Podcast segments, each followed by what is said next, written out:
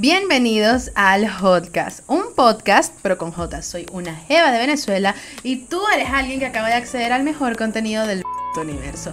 Antes de colocarnos nuestros trajes y de encender los motores de la nave, dale al botón rojo para suscribirte a este canal y sígueme en las demás redes sociales para que el viaje y tu experiencia estén al 100%. Les recuerdo que este es un podcast que nació de una cuenta de memes y que si quieren comprender el origen y el significado de la vida en sí, del espacio-tiempo, tienen que ir a seguir esa cuenta de memes en Instagram, de la cual soy la única e inigualable admin y cuyo usuario es Una Jeva de Venezuela, tal cual este canal en YouTube, cuenta en TikTok y Twitter, además de ir a seguir las redes sociales de este maravilloso podcast que se las dejo por aquí abajito. Ahora bien, en este episodio número 45 del podcast, vamos a hablar sobre los chistes internos. Así que en T-3, 2, 1, empecemos.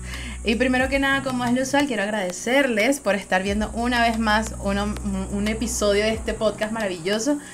Que ya vamos por el 45, ya vamos por el 45.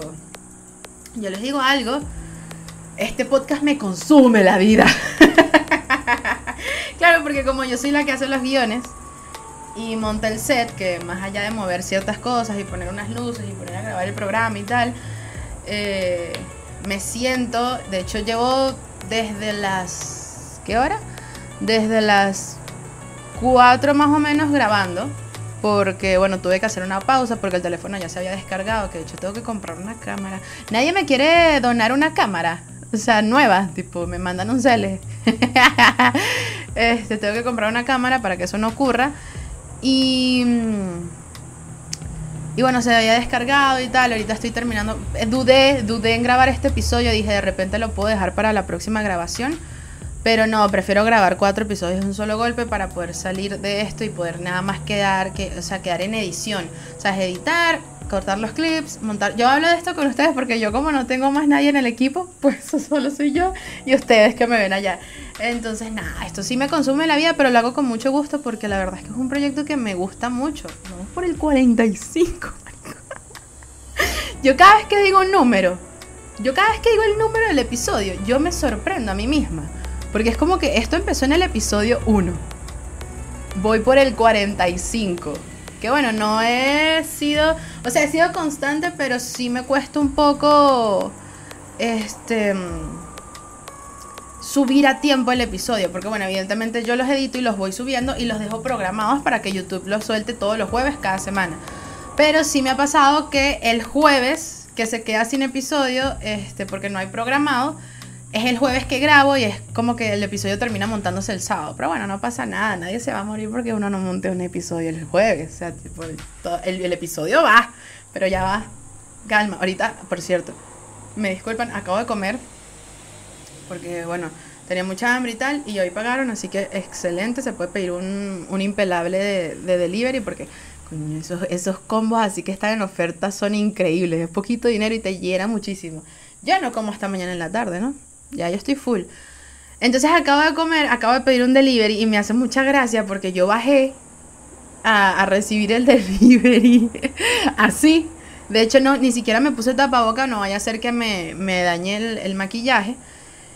Y me hace gracia porque el delivery se me quedó viendo. O sea, se me quedó viendo en el punto en el que me dio chance de llegar hasta donde él estaba. O sea, tipo, él me vio en el lobby del edificio, me vio abriendo la puerta, bajando las escaleras y yendo a caminar hasta donde estaba él en la acera.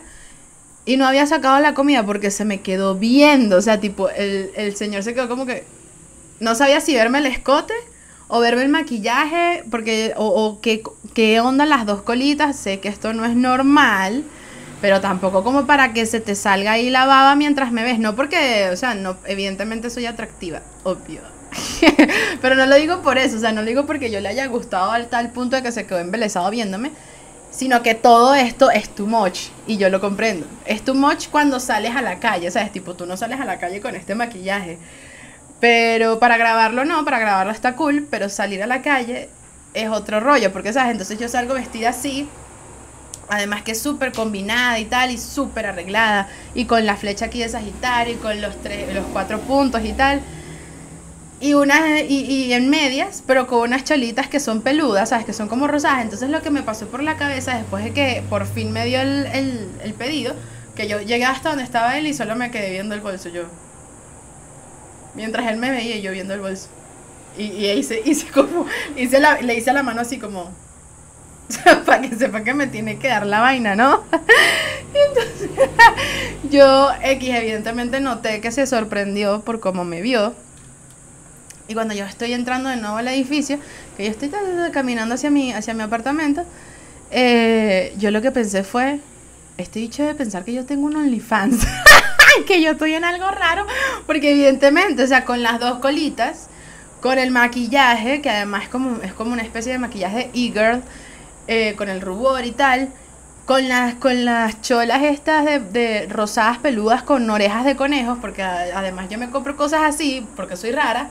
Lo mismo pasa cuando voy al mercado, porque yo voy con los headphones que tienen colitas, que tienen orejas de gato. Yo voy con esos headphones, pues.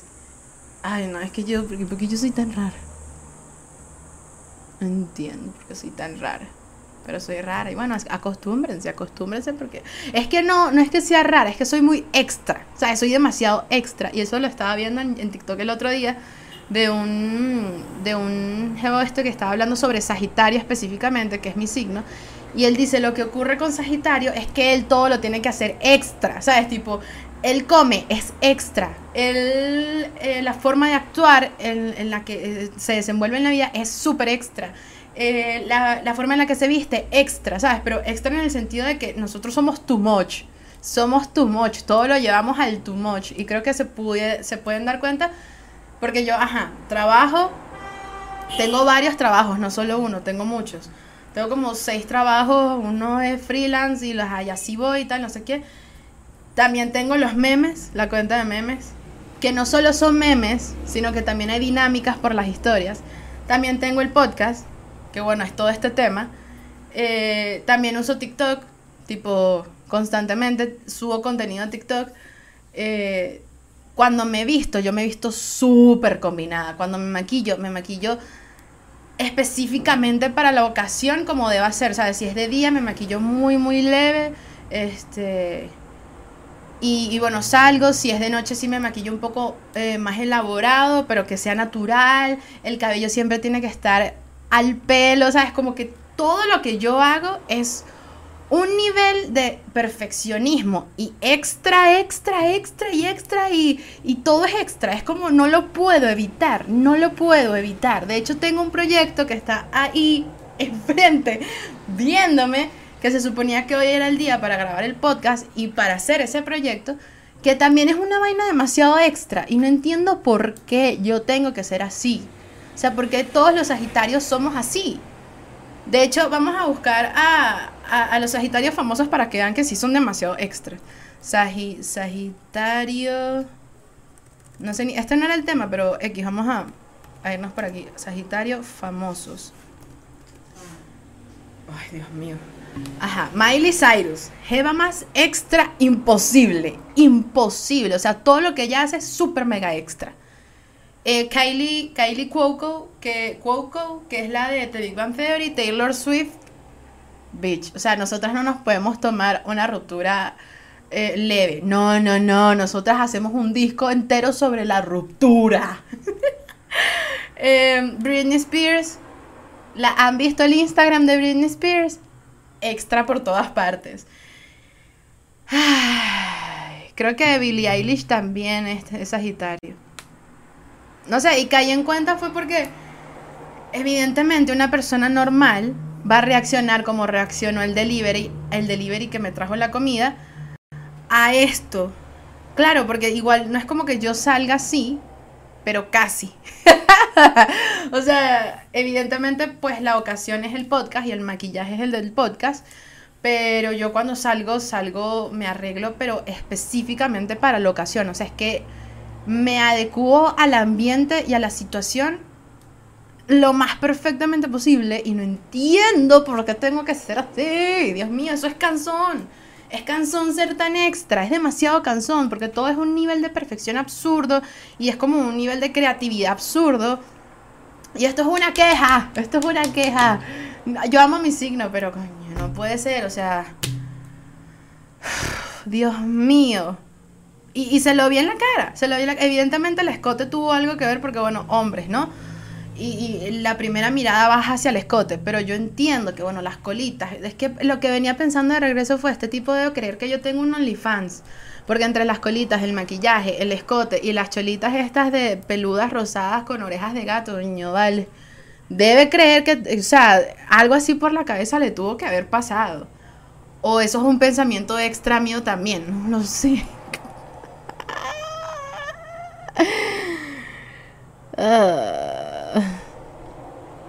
Yo sí les digo, a veces es agotador ser uno. O sea, yo entiendo que la vida de todo el mundo es agotadora de vez en cuando, pero ser yo es agotador como no tienen una idea. Y no solo es eso. O sea, no, es que no es solo lo que estoy haciendo, es extra. Es que lo que estoy pensando en hacer próximamente. Y yo con lo organizada que soy. O sea, yo tengo una planificación absurda, porque eso también tiene que ser extra, eso también tiene que ser perfecto. Eso también tiene que estar al pelo, todo este... No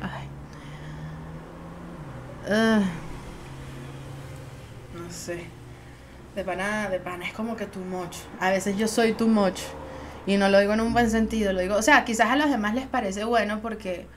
Porque, bueno, es llamativo. Y te entretiene. Y es agradable estar conmigo y todo el rollo. Modestia totalmente aparte, pero... Ser yo, mamá. Ser yo cansa, no tienen ni idea. Pero bueno, chistes internos. Vayamos al tema. Entonces, fue difícil hacer este guión porque no hay tema, o sea, no hay investigaciones, o sea, no hay mucho papeleo, documentos. Estudios, investigaciones, artículos, no hay casi sobre chistes internos. Si tú buscas chistes internos en Google, te sales como unos libros sobre chistes, unas páginas web sobre chistes, pero chistes internos, muy poca información. De hecho, tuve que llegar a la página 2 de Google, si no es que hasta las 3. ¿Quién hace eso? Una persona que está buscando información y no la encuentra por ninguna parte, pero encontré ciertas cosas y tampoco es que necesite mucha información para hablar sobre esto, porque es como más mi forma de ver la vida en este sentido, pero sí encontré, claro que encontré fuentes, por supuesto que sí. Entonces, definamos primero qué es un chiste interno, que de hecho creo que esta definición la saqué de Wikipedia en la versión de inglés, porque en español creo que no existe. Entonces, oído al tambor. Un chiste interno es un chiste cuyo humor solo es comprensible para los miembros de un grupo interno, es decir... Personas que pertenecen a un grupo social particular, ocupación u otra comunidad de interés compartido. Es una broma esotérica, es decir, desconocida, por lo tanto es humorística para aquellos que son conscientes de la circunstancia detrás de ella. Esa es la definición de chiste interno. Todos en esta vida hemos tenido un chiste interno con conocidos o amigos, porque no necesariamente tienen que ser amigos. Pudiese ser un chiste interno, por ejemplo, de tu carrera, de tu oficio, que quizás no conoces. Tú eres, ponte tú, eres secretaria, eres, no sé, secretaria, vamos a dejarlo en secretaria. Hay cosas que le ocurren a todas las secretarias y a todos los secretarios, ¿no? Secretarios, me imagino que sí, que ellos saben, y a pesar de que no se conozcan, es como un chiste interno entre ellos, porque es algo muy típico del oficio. Y solo lo sabe la gente que se dedica a ser secretario o secretaria. Entonces, tienen chistes internos a pesar de no conocerse. No necesariamente el chiste interno es solo entre amigos, es lo más común. Pero personas que han estudiado lo mismo, personas que se desenvuelven en el mismo ambiente, personas que, bueno, que son del mismo signo, por ejemplo, tienen chistes internos. Entonces... Que sí, el único portal en el que encontré que hablaba sobre algo relevante con respecto a los chistes internos y que tenía un poco más de sentido por las investigaciones, por los estudios y tal, es en path.mba, es decir, path.mba.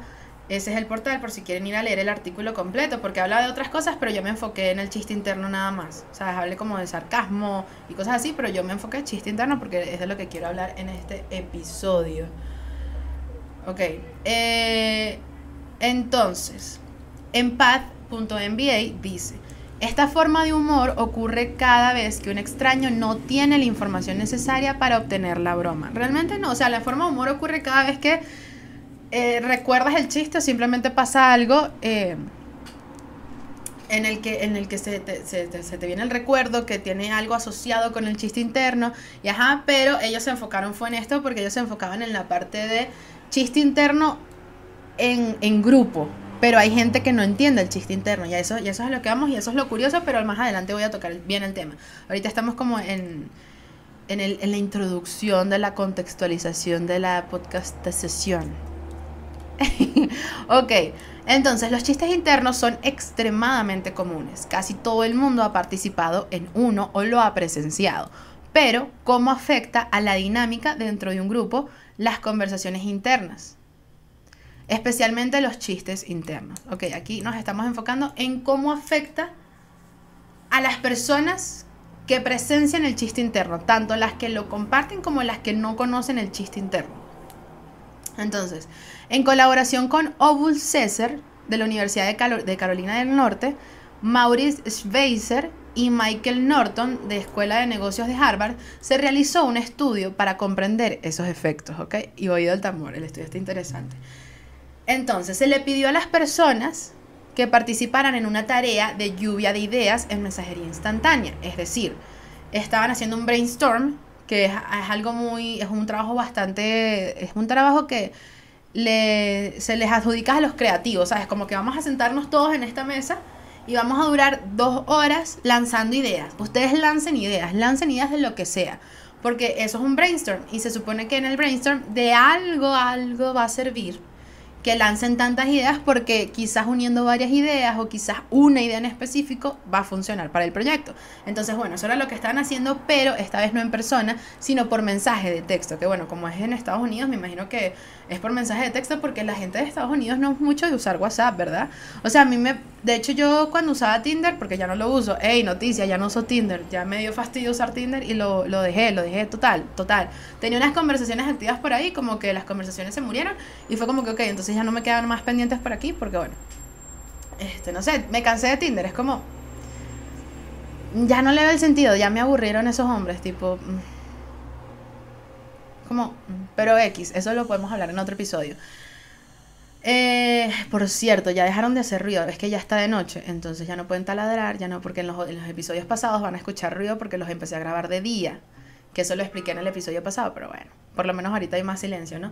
Que ya estaba aturdida ya. Pero ajá, ok, entonces volviendo al tema. Entonces esa gente no... Ajá, que usando Tinder, pues, es que yo me voy por las ramas, es que soy experta en irme por las ramas. Me distraigo y hablo de cualquier cosa. Qué horror. Pero bueno, cuando yo usaba Tinder, que conocía gente de Europa, ellos hablaban por WhatsApp. Era común hablar por WhatsApp. En Europa, según lo que yo he visto, lo poco que he conocido de allá a través de internet, los europeos utilizan mucho WhatsApp, así como los de Latinoamérica. Pero en Estados Unidos es un tema hablar por WhatsApp. Creo que ellos hablan es por más mensajes de texto que otra cosa. De hecho, ellos pueden hacer grupos de mensajes de texto. O sea, es como un grupo en WhatsApp, pero mensajes de texto, que para mí no tiene sentido. Es como que... Bueno, es que no sé cómo funcionan los planes en Estados Unidos, pero bueno, aquí en Venezuela un mensaje de texto te come el saldo. En cambio, un WhatsApp es con Wi-Fi, ¿sabes? No te va a consumir saldo. No sé, X. Este experimento, el brainstorm, se iba a hacer por mensaje de texto, por mensajería instantánea. Entonces, cada participante se asoció con 2 asistentes de investigación, haciéndose pasar por compañeros participantes. Es decir, era un grupo de 3 personas. Una persona era la que no estaba involucrada en el experimento. Simplemente se le pidió que hiciera un brainstorm con estas otras 2 personas. Pero estas 2 personas están involucradas en el experimento. Es decir, saben del experimento y forman parte de él. Entonces, en una condición, es decir, en uno de los experimentos, porque se hizo varias veces, y en uno de los experimentos, bueno, no en uno de los experimentos, en uno de los, de la situación que se planteó, no, en uno de, es que, claro, se hizo varias veces, pero eran 2 condiciones, es decir, eran dos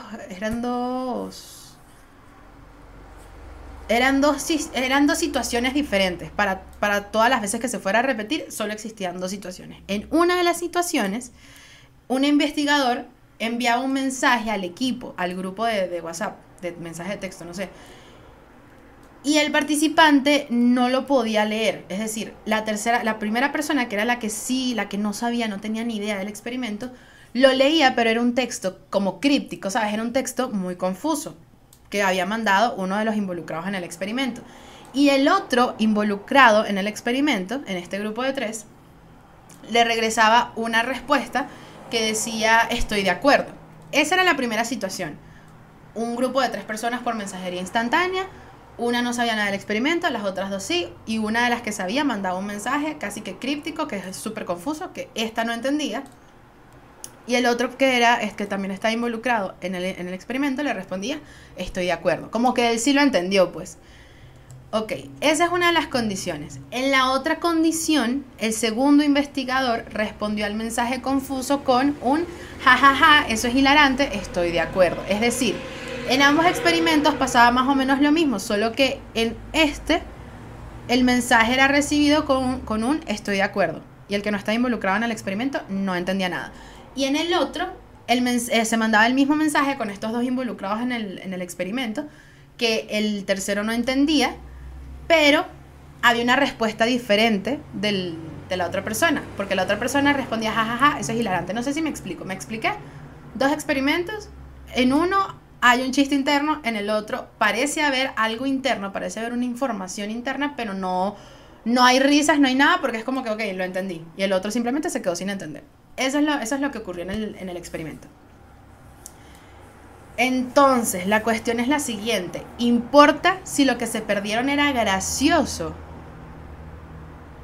Importa si lo que te perdiste es un chiste interno o simplemente una información X que no entendiste y no pasa nada porque no hubo chiste. ¿Qué ocurre?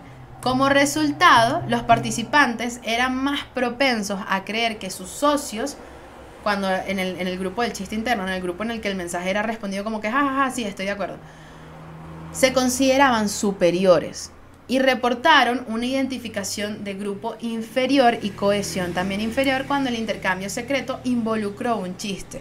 Es decir, en el grupo en el que el mensaje se respondió con un estoy de acuerdo, la persona quedó confundida y ya, y no pasó a mayores, pues.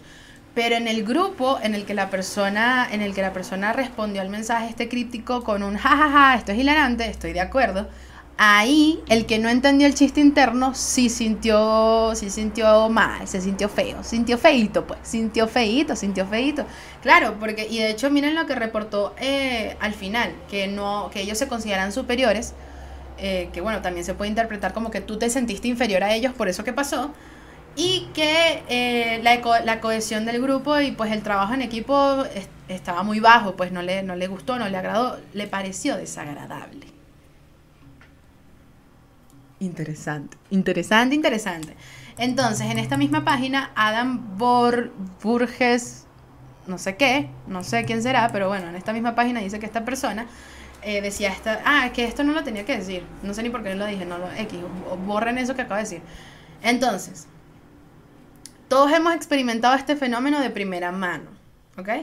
Aunque la ligereza, que se considera típicamente como un comportamiento que une a las personas, puede trazar líneas de falla en un grupo, haciendo que algunas personas se sientan incómodas y excluidas.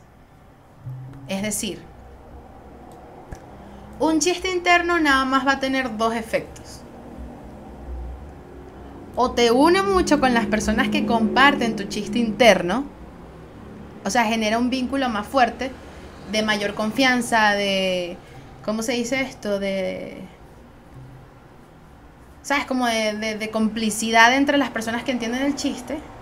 O el segundo efecto, que es caerle mal a la persona que no está entendiendo el chiste. Es decir, y a esto es a lo que voy, un chiste interno es incómodo cuando no lo entiendes, pero si lo entiendes te une más a esas personas con las que compartes el chiste.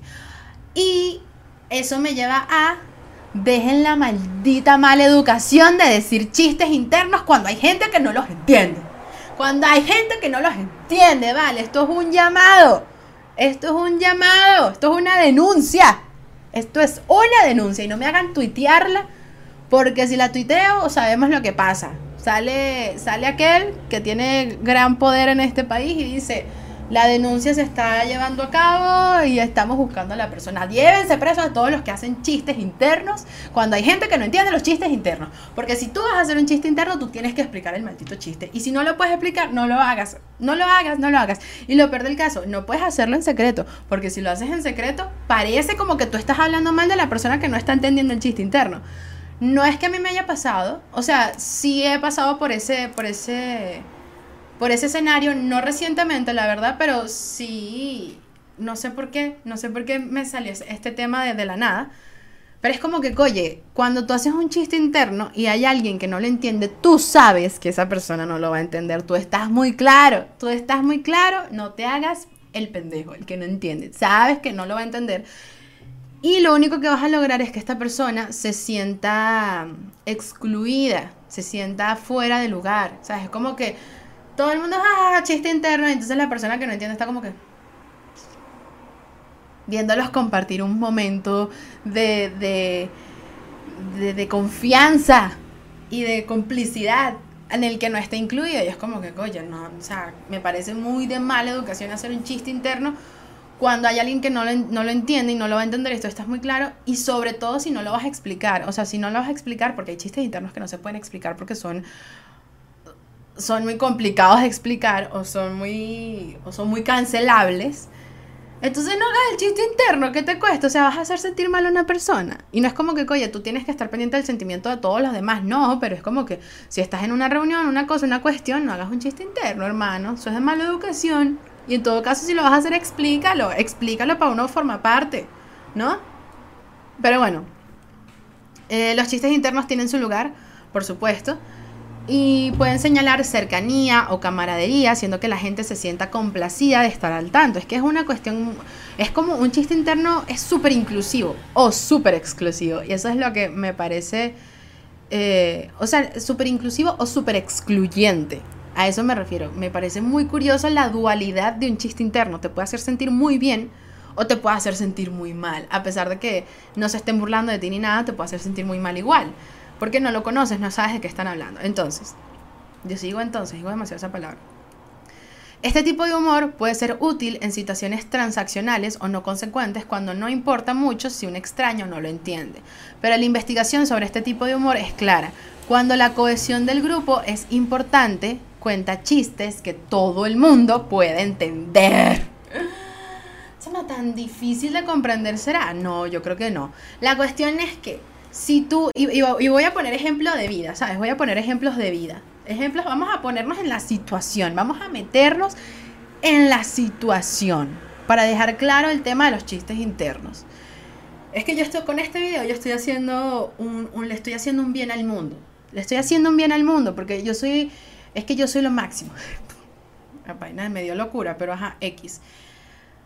Ok, vamos a plantearnos tres situaciones, que son las que se me ocurrieron porque, bueno, son con las que más me identifico, ¿no? Uno va a un viaje a la playa en grupo. Vas a un viaje a la playa en grupo. Que eso me ocurre mucho a mí. A mí siempre me invitan a la playa, alguien que yo conozco, pero siempre voy con gente, un grupo ahí desconocido, que bueno, esta persona conoce, pero yo no conozco. Siempre me pasa eso, siempre sale una invitación a la playa donde yo soy una invitada que nadie más conoce. No arrocera, porque, o sea, siempre es como que el centro del grupo el que me invita, y yo por eso voy con toda la confianza del mundo, pero los demás son desconocidos, que no pasa nada, porque bueno, es chévere, uno se lanza su viaje a la playa, ¿no? Relajado de la vida, te lanzas tu viaje a la playa de varios días. Entonces, el primer día... Pues sí, todos estamos como que, ay, hola, mucho gusto y tal, no sé qué, medio nerviosiños ahí porque somos desconocidos, ¿no? Pero bueno, yo entro en confianza bastante rápido, la verdad. Entonces, bueno, llegamos el primer día y tal, dependiendo de a qué hora uno se va, que hay gente que decide irse a esos viajes tipo en la tarde, o es viernes, estamos saliendo de las oficinas, entonces, bueno, no nos queda de otra. Entonces, llegamos de noche a instalarnos. Si la persona es muy decente, ya mandó a limpiar la casa. Si no, toca limpiar la casa, porque me ha tocado limpiar casa de playa, o sea, cuando uno va llegando. Me ha tocado. Entonces, uno se está instalando, uno está viendo dónde va a dormir, cómo es el tema, para allí y para acá. Hola, mucho gusto, me llamo ta-ta-ta, me llamo ta-ta-ta. Ok. Entonces, llega el siguiente día, ¿verdad? Ya hay confianza porque ya dormimos todos juntos, ya dormimos bajo el mismo techo. Desayunamos, no sé qué, o sea, ida para la playa, excelente. Todo el mundo en su mayor relajación, su ¿cómo se llama esto? Su guarapita, su cervecita, su sangría. A mí me encanta tomar sangría en la playa, me fascina, es increíble para mí. Yo tomo vino y sangría por todas partes, pero en la playa es como que, uff. Entonces ya estamos tomando juntos, ¿sabes? Ya, ok, todo chévere. Ahora se está haciendo muy tarde y tal, nos regresamos a la casa. Todo el mundo bañadito, todo el mundo fresquecito, y se está preparando la cena. Entonces nos sentamos a cenar unas arepas fritas con ensalada de atún, con bastante mayonesa, porque estamos en la playa. Esto es descontrol, aquí hay descontrol, aquí no hay dieta que valga. Entonces aquí todo el mundo sentado ahí en la mesa, comiéndose sus arepas con ensalada, atún y mayonesa y su refresquito, porque bueno, en la playa es puro refresco, en la playa agua para pasar la sal de la playa, pero el resto refresco y alcohol, y es así. Bueno, estamos todos y tal. No es que yo no estoy relatando un acontecimiento real, sino que estoy poniendo la situación, solo que me puse muy creativa, me metí mucho en el rollo. Pero bueno, estamos sentados ahí comiendo y tal, compartiendo. Ah, bueno, de las 10 personas que estamos ahí, a una se le ocurrió lanzar un chiste interno.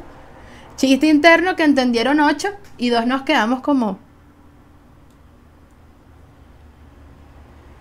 viendo como todo el mundo se ríe y disfruta de su camaradería y de su vínculo fortaleciéndose. Y uno ahí como que... Y yo les digo algo. Ya nosotros dormimos juntos, ya nosotros comimos juntos, nos bañamos en la playa juntos, bebimos juntos y nos bañamos en el mismo baño para quitarnos la sal de esa playa. Yo voy de frente y con todo. ¿Cuál es ese chiste? Porque da risa. A mí me explican.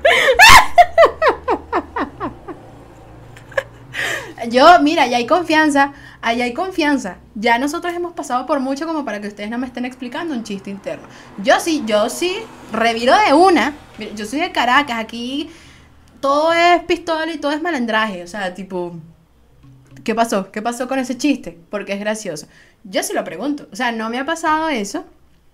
La verdad es que no me ha pasado esa situación en específica. Pero cuando yo veo a alguien así como que... chiste interno, como bueno, pero ¿me van a explicar o qué?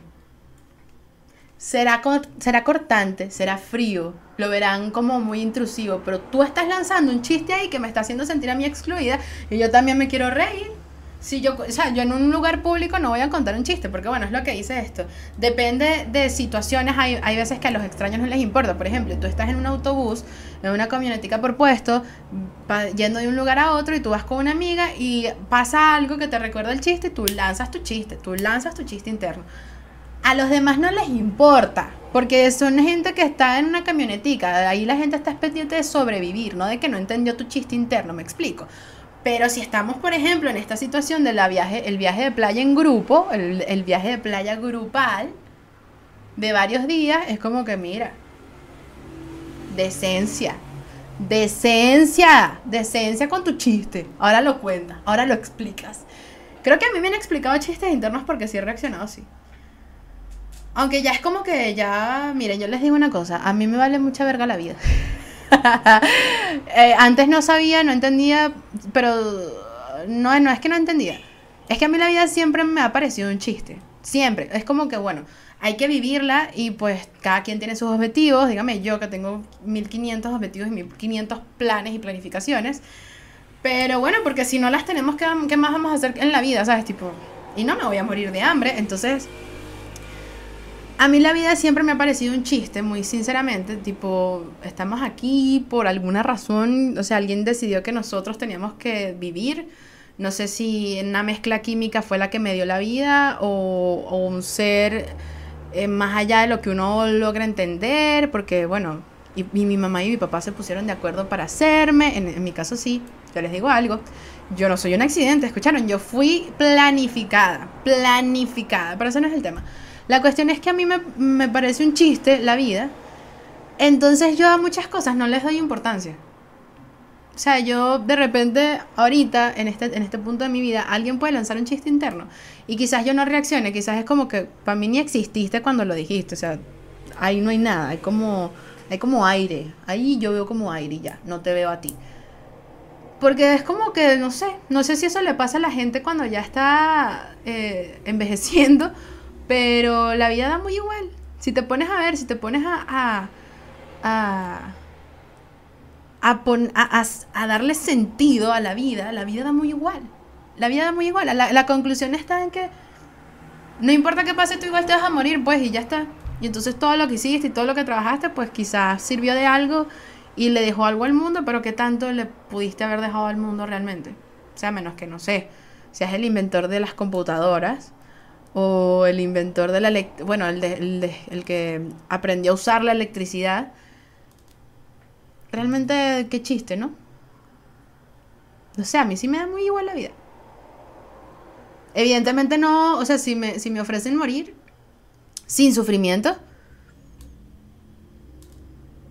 quizás vaya un pelo pendiente. O sea, igual tengo muchas cosas por hacer que quiero hacer antes de, pero niño, la muerte no se escucha como una mala idea. Tipo, se escucha como paz, como ya no tienes que preocuparte de cosas de adultos, ¿sabes? Ya no tienes que preocuparte de nadie más tampoco. Entonces es como... Ahí no lo satanicen, es como que... De hecho, de eso hablamos en el episodio... Ya no se me quitaron las ganas de vivir. Eso lo hablamos allá en ese episodio. Si quieren saber más cómo pienso al respecto, vayan a ver ese episodio. Está muy bueno, pero TikTok no lo quiso. No me daba las visualizaciones normales, pues, porque ahí estoy hablando de la muerte, cuidado. Pero bueno, X, ese no era el tema. El tema es que, bueno, yo puedo, depende de mi mood, porque yo te puedo revirar para que me expliques el chiste interno, como también te puedo decir, o sea, también puedo fingir que no existe porque me da igual, porque la verdad es que muchas cosas en este mundo me dan igual y no merecen mi atención. Pero sigamos con el siguiente ejemplo de vida, ¿ok? En compañeros de oficina. Un chiste interno entre compañeros de oficina. Hermano, hermana, hermane. Tú me estás diciendo, en mi caso que yo trabajo en home office, que yo me paro a las 10:30, 11, si no me han escrito de la oficina, porque bueno, no hay nada que hacer. Y tú me estás diciendo que yo me tengo que parar a las 9, que es a la hora a la que yo entro, que para mí eso es madrugar, para entrar en una reunión de Zoom, una videoconferencia con 10 personas más. Y ahí nos despertamos y elegimos la violencia. La violencia, porque tú me estás haciendo madrugar. Sí, yo entro a las 9, pero si a mí no me han escrito nada en la oficina, yo me paro a las 10:30, a las 11, hasta que suene ese teléfono. Y resuelvo y hago mi trabajo y listo, ¿no? Soy productiva, soy bastante eficiente. Pero entonces tú me estás mandando a reunirme, ¿verdad? En mi caso, que es home office, en una videoconferencia con 10 personas más. Y vas a venir a lanzar un chiste interno en la videoconferencia. Tú me hiciste madrugar para una reunión de trabajo, que las reuniones no sirven para nada. Las reuniones de trabajo no sirven para nada. Sirven para perder el tiempo. Para eso sirven, y de eso hay muchos estudios que pueden buscar por Google y verificar ahí. Las reuniones de trabajo sirven nada más que para perder el tiempo. Entonces tú me estás diciendo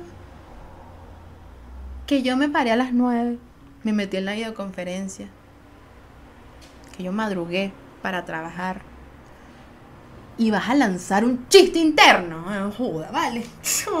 ¿Tú qué quieres? Morir. Un chiste en el que yo no voy a entender qué está pasando. Yo ese día lo voy a pasar de la peor forma posible, porque madrugué, me hicieron perder el tiempo en una reunión de trabajo, una videoconferencia, y que no, yo no pintaba nada, porque muchas veces no pinto nada. Estoy hablando de un caso hipotético, ¿no?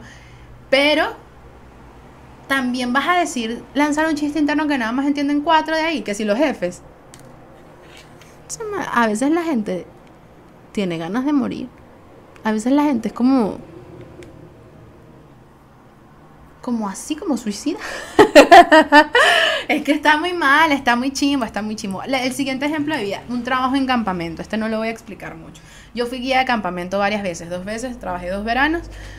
uno en Maturín y el otro en Yaracuy. O sea, el campamento era, su sede es aquí en Caracas, pero bueno, atiende a varios clientes y tal. Y a mí me mandaron una vez a Maturín, a la hacienda Los Potros, creo que si mal no recuerdo. Y en Yaracuy era la hacienda Guáquira, algo así, X. ¿Qué ocurre? Trabajar en un campamento, no lo hagan. Yo no sé, porque yo llegué al trabajo del campamento. Creo que fue que una amiga estaba interesada en trabajar un campamento y me habló de eso y fue como que me lancé a la aventura porque sí, ya pues, porque sí. Ni siquiera sabía qué iba a hacer, ni siquiera estaba pendiente del trabajo, pero fue como que, y quedé seleccionada y tal, y me dieron el trabajo y todo chévere, pero trabajar en un campamento es muy heavy, porque si hay un lugar que tiene chistes internos, amiga, amigo, amigue, es un campamento. Son los guías de campamento, claro, porque tú llegas y es como, ¿saben cuando cambian a alguien de colegio que está pasando de primaria a bachillerato? Y a la persona la cambian de colegio para que curse bachillerato en otra parte con gente totalmente desconocida, en un ambiente totalmente nuevo. Bueno, así se siente ir a un campamento por primera vez, siendo guía. Claro, porque toda esa gente la has visto antes, porque bueno, hay ciertos cursos que hay que tomar, hay ciertas dinámicas que hay que hacer en persona y verse, y las listas de las cosas, X. Ya los has visto, pero no los conoces. Y esa gente lleva 5 o 6 años trabajando en campamento, más que tú. Es decir, esa gente ha viajado 5 o 6 veces entre ellos mismos, han compartido. De hecho, después del campamento hay fiestas de los guías, y ya esa gente, mira, esa gente ha vivido junta, esa gente tiene experiencias compartidas. Si hay un mundo lleno de chistes internos, es el mundo del campamento, con respecto a los guías, a la gente que trabaja en el campamento. Entonces ya de por sí es como muy incómodo tener que llegar a un campamento, porque eres como la niña nueva del colegio, prácticamente, e intentar pertenecer. Pero bueno, esta gente no solo tiene chistes internos a morir, sino que los chistes internos no son en voz baja, no son en grupitos, no. Esa gente te canta los chistes internos. O sea, esa gente es como que Susan Bao, chiripita, se acuerdan cuando no sé qué, dan a pinta. O sea, es como que muéranse. Ese es el peor ambiente para los chistes internos. Y es en el que más se dan los chistes internos, porque esa gente ha compartido muchísimo. Entonces es como, es que no, ni siquiera te puedes poner a revirar para que te expliquen el chiste interno, porque son tantos chistes internos y necesitas tanto contexto que es absurdo, ¿sabes? O pides que te expliquen los chistes internos o trabajas. Pero bueno, gente de campamento.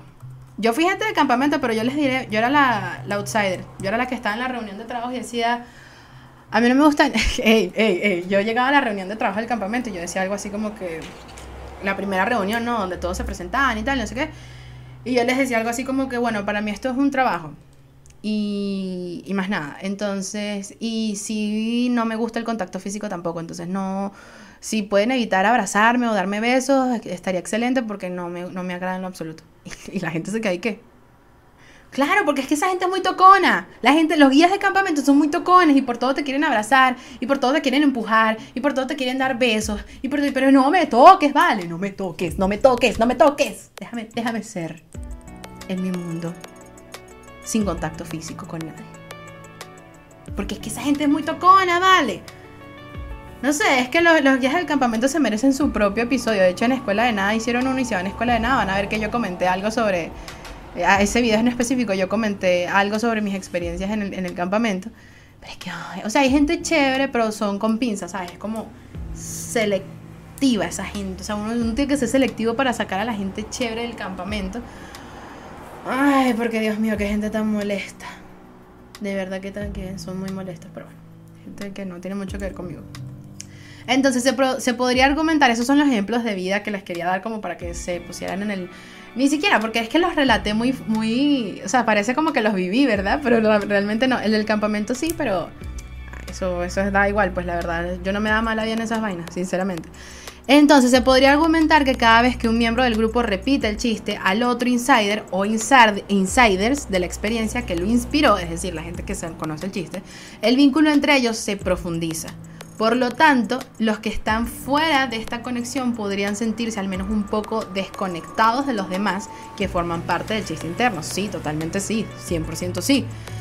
El aspecto de la experiencia compartida es una parte importante del chiste. Es tanto una forma de reconocer un evento como de encontrar un humor al recordar la experiencia compartida. Chama, En conclusión, hagan los chistes internos cuando no haya gente que no los puede entender. Cuando no haya gente que no los entienda. Porque si no es muy desagradable, y sobre todo, por ejemplo, si están en un ambiente muy informal, una reunión, una fiesta, bueno, se pueden lanzar un chiste interno y no pasa nada porque cada quien está como en su peo, tomando, bebiendo, conversando y tal. Pero si están en un ambiente laboral, no lancen chistes internos porque ahí lo que van a hacer es dañar la dinámica del grupo y por lo tanto dañar la dinámica del trabajo. Entonces, no hay nada peor que trabajar en un lugar donde te sientes incómodo porque no te sientes parte del grupo. Eso está horrible. Yo haciendo mi parte por la gente que ha sufrido esto del chiste interno, que no entiende. Yo sé. Y la gente que hace los chistes internos cuando hay gente que no los puede entender son unos malditos. Dejen de hacerlo. Tengan educación. Pero bueno. Uf, hace calor. Pero menos mal que ya me cambié el outfit porque ya no tengo tanto calor como si tuviese el otro suéter. Soy feliz. Ahora, una vez terminado el viaje, quiero dejarlos con la siguiente pregunta. Pero antes, recuerden suscribirse al canal, darle like a este video y seguirme en las demás redes sociales, que se las dejo abajo en la caja de descripción del video. De hecho, se las dejo el link para que simplemente hagan tap y los mande a la aplicación o a la página web. Entonces, la pregunta es la siguiente y recuerden dejar su respuesta en la caja de comentarios que está aquí abajito. Ok. La pregunta: ¿cuál es el chiste interno más cruel que tienes, que conoces, que compartes? No es necesario que den el contexto del chiste, pero solo dejen el chiste en la caja de comentarios.